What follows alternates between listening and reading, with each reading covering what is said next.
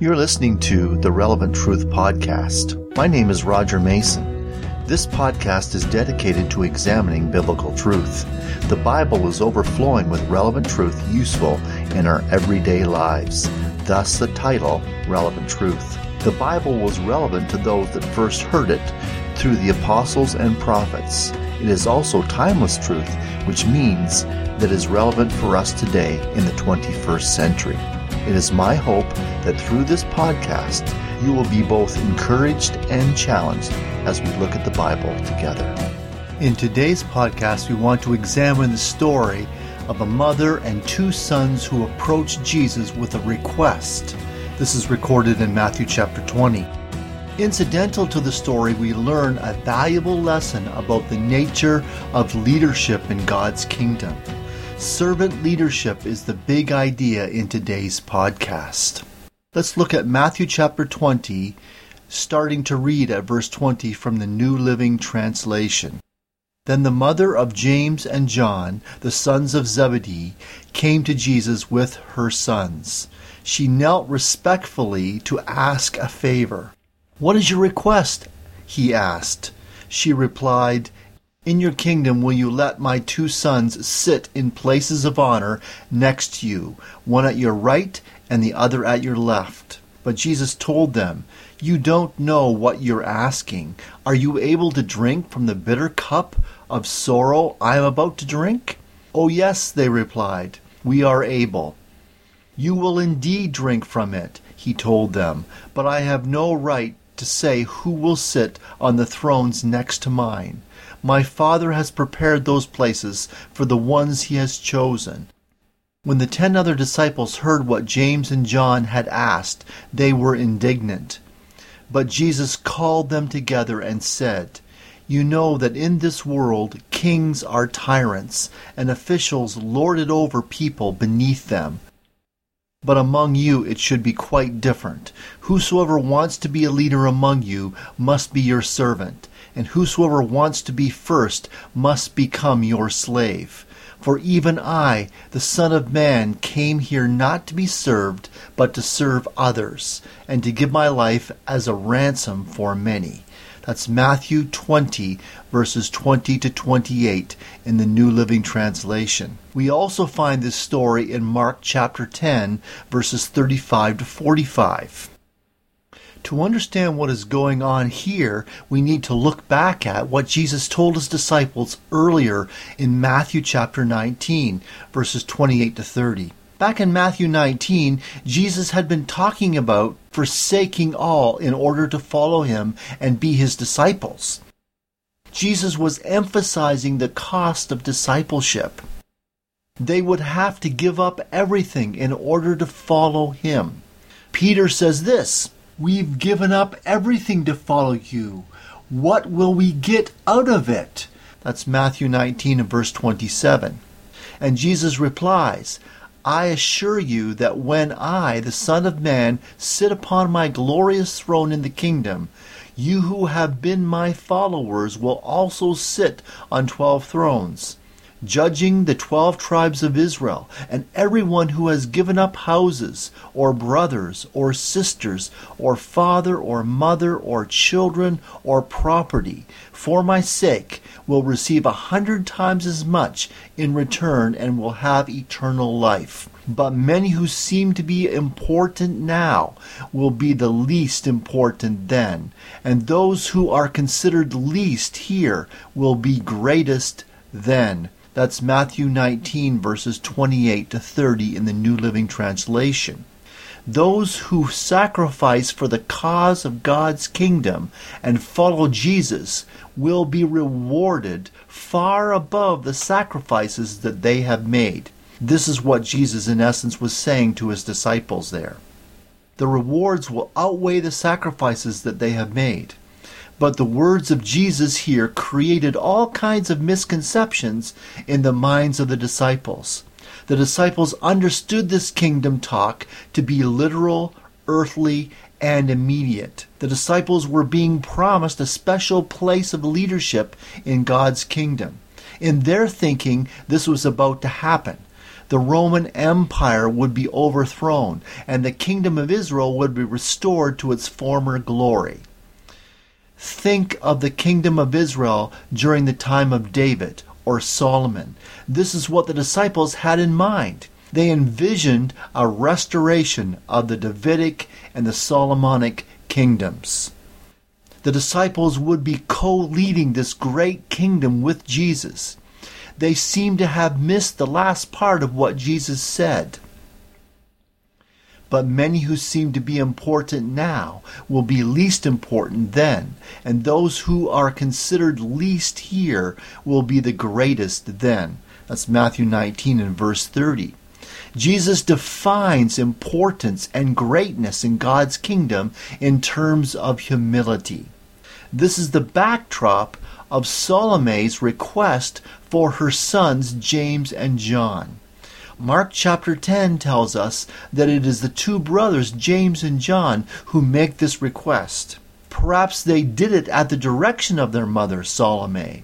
Or perhaps the three of them approached Jesus together. Matthew chapter 20, our text, it is Salome who makes the request for her sons.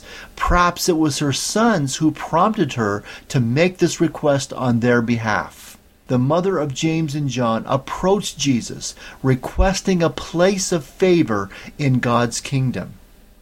She requests two prominent positions for her two sons, seats of highest honor in Christ's coming kingdom. Let me state the obvious here. There is a clear lack of humiliation in this request. After hearing the request, Jesus tries to explain the kingdom concept of leadership. Jesus explains that leadership in God's kingdom requires sacrifice, suffering, and death. This is why Jesus says in verse 22 You do not know what you ask. Are you able to drink the cup that I am about to drink? The cup and the baptism that Jesus refers to here was the cup or baptism of suffering and death. The prayer of Jesus at Gethsemane confirms this idea of the cup representing suffering and death that Jesus was about to receive at his crucifixion. He, that is Jesus, went a little further and fell on his face and prayed, saying, O Father, if it is possible, let this cup pass from me. Nevertheless, not as I will, but as you will. That's Matthew 26 and verse 39. Again, a second time he went away and prayed, saying, O my Father, if this cup cannot pass away from me unless I drink it, your will be done. That's Matthew 26 and verse 42. So at Gethsemane, it was clear that the cup that Jesus is praying about is the cup of sacrifice, suffering, and death. Jesus asked the question in verse 22 Do you know what you ask? Are you able to drink the cup that I am about to drink and be baptized with the baptism that I am baptized with? James and John did not know what they were agreeing to when they replied, We are able. Look at Jesus' response here. So he said to them, You will indeed drink my cup and be baptized with the baptism that I am baptized with. That's Matthew 20 and verse 23. Jesus knew that these men would share in the cup of sacrifice, suffering, and death that he was about to partake of. James was the first of the apostles to die a martyr's death. This is recorded in Acts 12, verses 1 and 2. Then he, that is Herod, killed James, the brother of John, with the sword. That's Acts 12 and verse 2. Acts doesn't describe how James died by the sword, but church tradition tells us that James was beheaded by the sword. In his ecclesiastical history, Eusebius preserves a tradition which was first found in Clement of Alexandria. He says that the officer who was attached to James and commissioned with guarding him was so impressed with the apostle's witness that before James was martyred, this officer confessed Christ as his Savior and was beheaded with the apostle James. John, the youngest of the apostles, lived to an old age, dying at Ephesus sometime after AD 98. But he suffered many things for the cause of the gospel before his death. John was banished and exiled to Patmos during the Christian persecutions under Emperor Domitian. Banishment was a common punishment used during the imperial period. Patmos was where John received his revelation recorded in the book of Revelation. According to Tertullian, in the Prescription of Heretics, John was banished to Patmos from Rome after being plunged into boiling oil and surviving this ordeal. The prediction of Jesus, You will indeed drink my cup and be baptized with the baptism that I am baptized with, that's found in Matthew 20, verse 23, was fulfilled in both the life of James and John. James would be martyred, and John would be persecuted and exiled to the Isle of Patmos. Robert Little says this, and I quote James died a martyr's death, and John lived a martyr's life. Unquote. Jesus went on to say in verse 23 But to sit on my right hand and on my left is not mine to give but it is for those whom it is prepared for by my Father. Jesus explained that he would not arbitrarily grant places of honor in his kingdom. The Father had determined who would be granted these positions. James and John thought that because they were close to Jesus, that they had a special claim to a place of position in the kingdom of God. But position in the kingdom was not a question of personal favoritism or political patronage. When the ten other disciples heard what James and John had asked, they were indignant. That's Matthew 20 and verse 24. The request of James and John and the indignation of the other disciples clearly point out to us the type of immature thinking that the disciples had. They were still thinking in terms of a literal earthly kingdom to lead and to rule. They were seeking for a position of privilege and power in this kingdom. The disciples still thought this way in spite of the clear prediction by Jesus that he had made concerning his arrest, trial, suffering, and death. The other disciples showed the same selfish ambition and self interest that James and John did in Matthew 20, verses 25 to 28, Jesus talks about two contrasting types of leadership. Let's examine the two types of leadership that Jesus talked about there. First of all, we have assertive leadership, found in verse 25. But Jesus called them together and said, You know that in this world kings are tyrants, and officials lord it over the people beneath them. That's Matthew 20 and verse 25. I've called this assertive leadership. The word assertive conveys the idea of self confident, self assured, firm, forceful, pushy, and aggressive. And this is the type of leadership that we are talking about. The worldly concept of leadership, which makes it a place of privilege, position, and authority.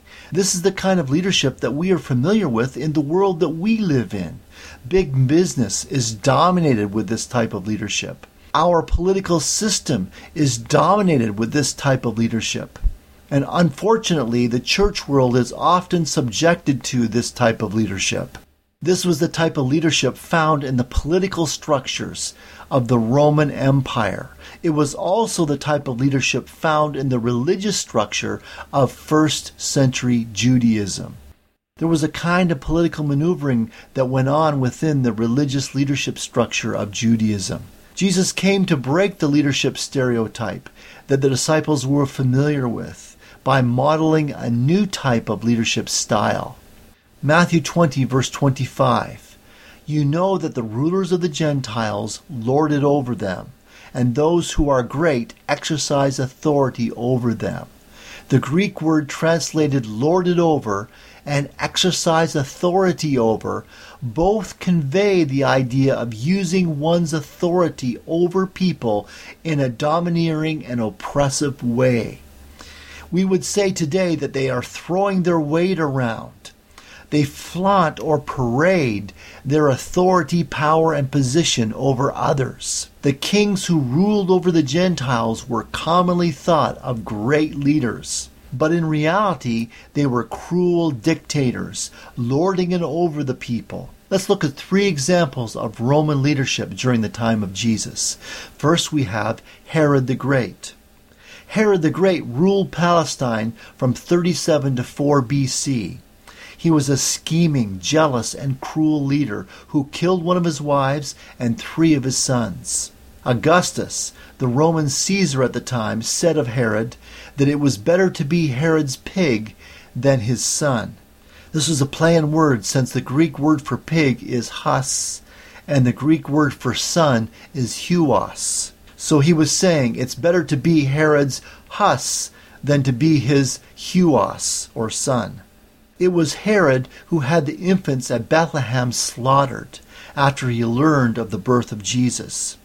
Matthew 2 reveals the ruthless and deceitful side of Herod's character in the Nativity story. Herod the Great was looked upon by history as a great leader and a clever politician. Josephus devotes a lot of space in both the Jewish antiquities and in the Jewish wars, talking about Herod the Great because of his great historical importance. Let's move on to a second Roman leader, Herod Antipas. Herod Antipas was one of the sons of Herod the Great.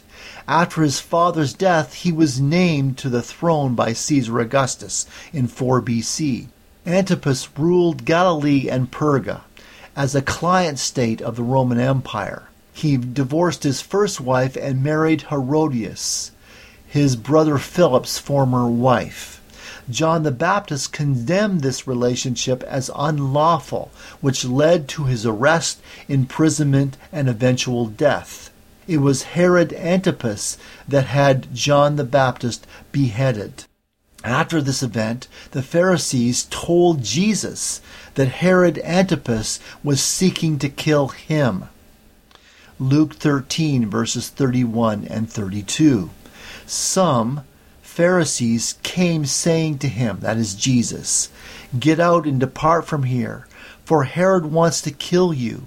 And he said to them, Go tell that fox, Behold, I cast out demons and perform cures today and tomorrow, and the third day I shall be perfected. Jesus calls Herod a fox, a female fox, a vixen, insinuating that he was both deceitful and crafty. Yet Jesus goes on to say that he was insignificant because he could not impede God's plan. The attitude of Jesus was that he would continue his work according to schedule, and Herod would not stop him. Jesus knew that no power on earth could harm him until his appointed time. Herod's threats would not deter Jesus from his task. Herod Antipas was very much like his father, a crafty and ruthless leader. Let's move on to the third Roman leader, Pontius Pilate. Pontius Pilate assumed his office in AD 26 during the reign of Tiberius Caesar. Pilate's rule can be summarized as a series of provocations against the Jews. One of the few times that Pilate colluded with the Jewish religious leaders was in the arrest, trial, and crucifixion of Jesus. All four gospel accounts speak of Pilate's reluctance to condemn Jesus to death. He is forced to consent to the crucifixion of Jesus when the crowd becomes unruly and the Jewish religious leaders remind him of Jesus' claim to be king, a clear challenge to Roman rule.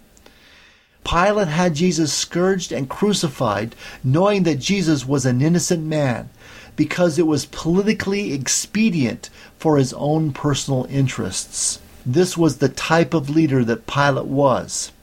Philo writes that Herod had a vindictiveness and a furious temper and was naturally inflexible, a blend of self will and relentlessness. Here we have three examples of Gentile leadership. These Gentile leaders are seen in terms of privilege, position, and authority. A lion was proud of his mastery of the animal kingdom. One day he decided to make sure all the other animals knew he was the king of the jungle. He was so confident that he bypassed the smaller animals and went straight to the bear. Who is the king of the jungle? the lion asked. The bear replied, Why, you are, of course. The lion gave a mighty roar of approval. Next he asked the tiger, who is the king of the jungle? The tiger quickly responded, Everyone knows that you are, O mighty lion. Next on the list was the elephant. The lion faced the elephant and addressed his question Who is the king of the jungle? The elephant immediately grabbed the lion by his trunk, whirled him around in the air five or six times, slammed him into a tree, then he pounded him into the ground several times, dunked him under the water in a nearby lake, and finally threw him up on the shore. The lion, beaten and bruised and battered, struggled to his feet. He looked at the elephant through sad and bloody eyes and said, Look, just because you don't know the answer, it is no reason for you to get mad. The top 10 desirable leadership skills. These are the leadership skills that a business would want for a CEO. Here they are in order of importance. Adaptability to change, strategic thinking, integrity, good communication skills, being trustworthy and open, vision, develops and fosters diverse teams, delegation, a positive mindset, and high self awareness. A leader can have many of these skills and still be a morally bankrupt dictator. James and John were seeking a position of authority from Jesus. The other disciples were angry with James and John because they had the same selfish ambitions but were not bold enough to ask Jesus for a position of authority. Unfortunately, in the church today, we still have the same lust for position and power. We have many celebrities, but few servants. Dennis Gundersen, in his book Through the Dust Breaking the Leadership Stereotype, has some interesting thoughts on leadership. Leadership in today's fallen world is often understood as upward advancement. This view encourages the seductive magnetism of being over others, and this magnetism exerts a compelling force upon the hearts of men. Few leaders can resist being seduced by it, and having once tasted, few are willing to relinquish the addictive pull of the status and power which comes through position. My first awareness of the deception of status and partiality occurred when I was 19 years old. I accompanied my father to an annual pastors' conference. I felt very comfortable at the first meeting. I knew most of the pastors present. A number of them had stayed in our home over the years. After one of the evening services, we headed for a nearby restaurant, which had become the unofficial place to congregate during the conference. As we sat together in the restaurant, my teenage mind was confronted with a stirring revelation. Pastors who had been friendly when they were guests in our home now seemed barely civil towards my father. It took no genius to quickly recognize that the unfriendly pastors were generally those who pastored churches larger than the one my father pastored. These pastors, I'm sure, unconsciously clustered together in cliques away from the others. The pastors of medium sized churches also sat together in groups. I looked around the restaurant and could not see any pastors from the denomination's smaller churches. Status is such a blind spot for us of the evangelical church in the Western world. We criticize, and rightly so, the inescapable caste system of India. Yet our own culture wraps its capitulation to status around us in such a subtle way that we deny its reality and its hold on our thinking. Jesus deplored categorizing people according to worldly importance. The Gentiles think of great leadership in terms of mastery or rule over people, but this was not the type of leadership that Jesus came to model. So let's move on to the second type of leadership that Jesus talked about. That is servant leadership, verses 26 to 28. Let's go back to verse 25 and start there. But Jesus called them together and said, You know that in this world kings are tyrants, and officials lord it over the people beneath them. But among you it should be quite different. Whosoever wants to be a leader among you must be your servant, and whosoever wants to be first must become your slave. For even I, the Son of Man, came here not to be served, but to serve others, and to give my life as a ransom for many. We start with verse 25 because there is a contrast between two types of leadership. The type of leadership found in verse 25, which we call assertive leadership, and the second type of leadership is found in verses 26 to 28, which we've called servant leadership. This second type of leadership is characterized by humble service offered to others. Servant leadership is much different than assertive leadership the worldly type of leadership that the disciples had been used to seeing. Jesus says that the Gentile leaders lorded over the people beneath them. Jesus said that it shall not be so among you, a contrast to the way that the Gentile kings practiced their leadership. The Christian is to lead in a much different way. Whosoever desires to become great among you, let him be your servant. Verse 27 A leader in the kingdom of God is to be a servant to others. The biblical concept of leadership is servant leadership. In the kingdom of God, a leader's greatness was manifested in the depths of his humiliation. The whole purpose of the incarnation can be summed up in two words serve and give. In other words, Jesus came from heaven to earth as a man in order to serve and give to others. Jesus is the perfect example of lowly service.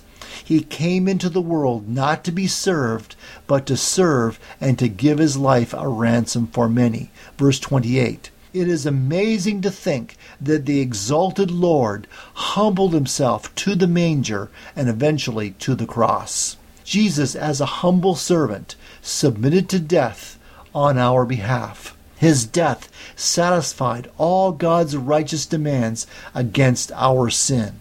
His death was sufficient to put away all the sins of the whole world. But it is effective only to those that accept him as Lord and Savior. John 10 and verse 11. The Good Shepherd gives his life for the sheep. Jesus demonstrated the way that we are to lead others. The second person of the Trinity came into this world as a baby in humble surroundings, not as a king with majesty and glory, but as a humble servant. He came to this world to serve, not to rule. He made himself of no reputation, taking on the form of a servant, and coming in the likeness of men and being found in the appearance as a man, he humbled himself and became obedient to the point of death, even the death of the cross. That's Philippians 2, verses 7 and 8. The goal of a leader in the kingdom of God must be to serve, not to rule. Jesus modeled servant leadership in John 13 when he takes out the towel and a basin of water and begins to wash the feet of his disciples. A job only reserved for the lowliest of servants in the household. Jesus did it. Jesus went to his disciples. I have given you an example that you should do as I have done to you. That's John 13 and verse 15. This is what he said to the disciples after he washed their feet. Peter learned this lesson here because later in his writings he says this Care for the flock of God entrusted to you. Watch over it willingly, not grudgingly. not for what you will get out of it, but because you are eager to serve God. Don't lord it over the people assigned to your care, but lead them by your good example. That's 1 Peter 5, verses 2 and 3. Peter tells us in his letter to be a servant leader and to lead by example. Jesus tells his disciples that the measure of greatness is not in position, power, or prestige, but in our service to others. But whosoever desires to become great among you, let him be your servant. And whosoever desires to be first among you, let him be your slave. That's Matthew 20, verses 26 and 27. Greatness in the kingdom of God is measured in our servitude. This is the opposite of the world's view of greatness. Servanthood begins in the heart. Jesus is concerned more about the attitude of our heart in his followers than he is in their works. The Gentiles think of greatness in terms of mastery and rule. But in Christ's kingdom, greatness is manifested by humble service to others. Mark tells us that Salome was one of the women who was there at the crucifixion of Jesus. Mark 15 and verse 40. There were also women looking on from afar, among whom was Mary Magdalene, Mary the mother of James the Less, and of Joseph, and Salome. I cannot help but wonder if she recalled her earlier conversation with Jesus, remembering her request Grant that these two sons of mine may sit, one on your right hand and the other on your left, in your kingdom. That's Matthew 20 and verse 21. Remember the response of Jesus? You do not know what you ask. Are you able to drink the cup that I am about to drink and be baptized with the baptism that I am baptized with? They said to him, We are able. That's Matthew 20 and verse 22. I imagine the two disciples and their mother listening intently to the question that Jesus was asking them Are you able to drink the cup that I am about to drink and be baptized with the baptism that I am baptized with? Her two boys responded with her consent We are able. She didn't know at the time, but the cup and the baptism that Jesus was referring to was the cross. Salome was now witnessing the cup and the baptism that Jesus was referring to in their earlier conversation. Jesus was hanging on a cruel cross, bleeding and dying, suspended between heaven and earth, with one on his right and one on his left. If you are a disciple of Jesus, you can expect a cross, a cup, and a baptism for the servant is not greater than his Lord. And whosoever does not bear his cross and come after me cannot be my disciple. Luke 14 and verse 27. If you want to be a leader in God's kingdom, you must be prepared to serve others. And whosoever desires to be first among you, let him be your slave.